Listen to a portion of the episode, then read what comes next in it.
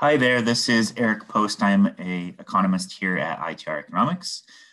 Really happy to talk to you about the trends that are going on in your April MHEDA report uh, and what's going on in the overall economy. And I think the, the main thing I wanted to start with was just address the level of anxiety out there. Uh, business confidence has taken a bit of a tumble, consumer confidence has taken a bit of a tumble.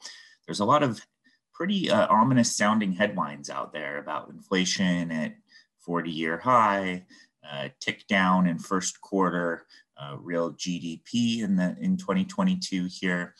And I think the, the main thing that we wanted to share with you here from ITR economics perspective is that those headlines are definitely giving you the glass half empty approach. And the glass half full is when you look at the consumer, not how they're feeling, but how the actual financial shape of consumers. It's very strong. When you look at businesses and you look at not how business leaders are feeling, but the actual financial shape of businesses, it's very strong.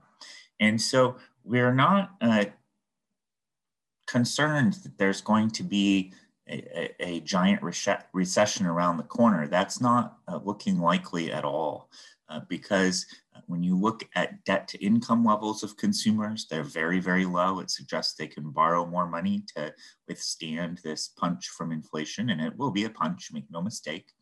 Uh, they can also withstand this punch from higher interest rates, and it will be a punch, no mistake. They also have a lot of savings that are still left over from the pandemic period.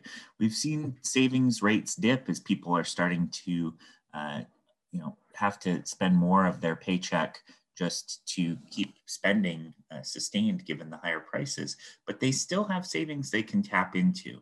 And so there's a nice uh, war chest of cash, not only for consumers, but also for businesses that they can uh, tap into to withstand some of these headline issues, uh, whether it's high inflation, rising interest rates, or the like. So when you look at the report, you'll see our industrial production forecast is unchanged. We're still calling for growth through at least 2024. Material handling equipment, uh, non-defense capital goods, new orders. These markets are going to be growing markets. Uh, most markets are going to be growing markets. Really, the most notable exception is North America light vehicle production uh, is still in a bit of a downturn. Uh, bit of a downturn is probably an understatement but at a, at a, very low level and has yet to reverse course because of the supply chain issues that are impacting that market. But overall, when you look at most of your markets, they're going to be rising for the next three years. And that's just going to be a function of that strong financial health of businesses, strong financial health of consumers, and uh, what that means for the economy. That being said, uh, we do have on our dashboard of key leading indicators, 11 out of the 12 key leading indicators are in declining trends. So slowing growth is going to be the predominant theme of 2022 and most of 2023 as well before growth rates pick back up a bit in 2024 for most of your markets. So uh, for, for most of you, you'll, you'll want to be planning for growth, uh, but you will want to be planning for growth at a more measured pace. Uh, in terms of your report, uh, most of the forecasts are unchanged. There are two exceptions. Material handling equipment and food production have been lifted. Material handling equipment is uh, one of the stars of the economic show right now. As firms look, and, and, I've said this before, but it continues to be true and it's just amazing. As firms look and they think, okay, well, I can go out and try and hire someone in this really, really tight uh, labor market, or I can invest in, in more material handling equipment they're going to choose material and handling equipment. It's so hard to find workers right now, and they're very expensive to retain, even if you can retain them. Another big issue there is when you look at the nation's logistical challenges, all of these supply chain problems, all of this demand that we have in the economy right now, and the supply that is insufficient to meet that demand, material handling equipment and warehousing uh, are two areas that are going to need a lot of dollars put into them in order to fix those challenges.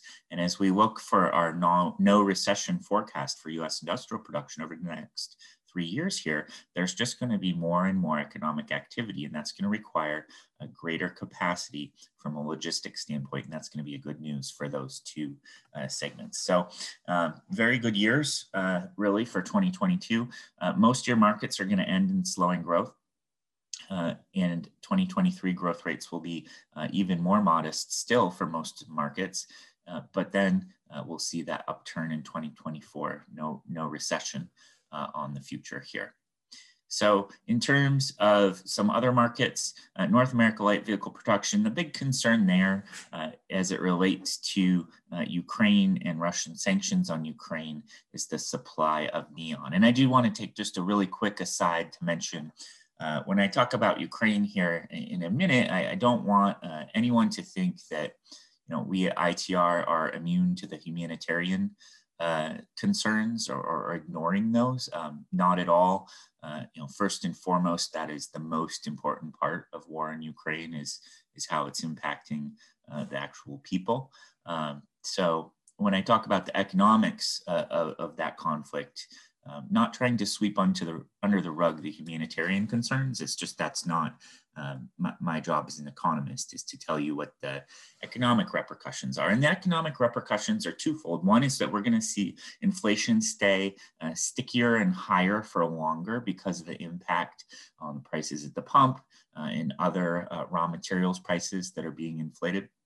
The other, uh, as it relates to one of the indicators in your report, is we're going to eventually see more uh, domestic sourcing or Western sourcing of uh, items like food, uh, like oil and gas, as we shift away from Russia and uh, Ukraine is a little bit harder to say. Obviously, uh, can't forecast how the war ends, but we'll we'll see more production for food, for example, here in the U.S.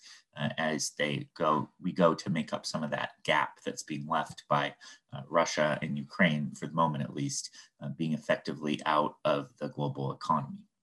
So um, that that's one of the reasons um, that that we'll see some nice years here for food production growth as well.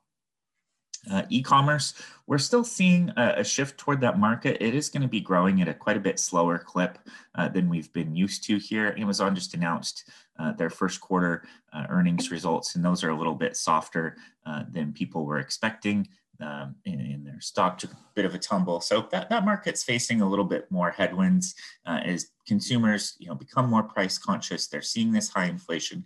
They still have plenty of money to spend, as I said, uh, but it's just uh, not going quite as far as it used to, and they're being a little more selective in their purchasing.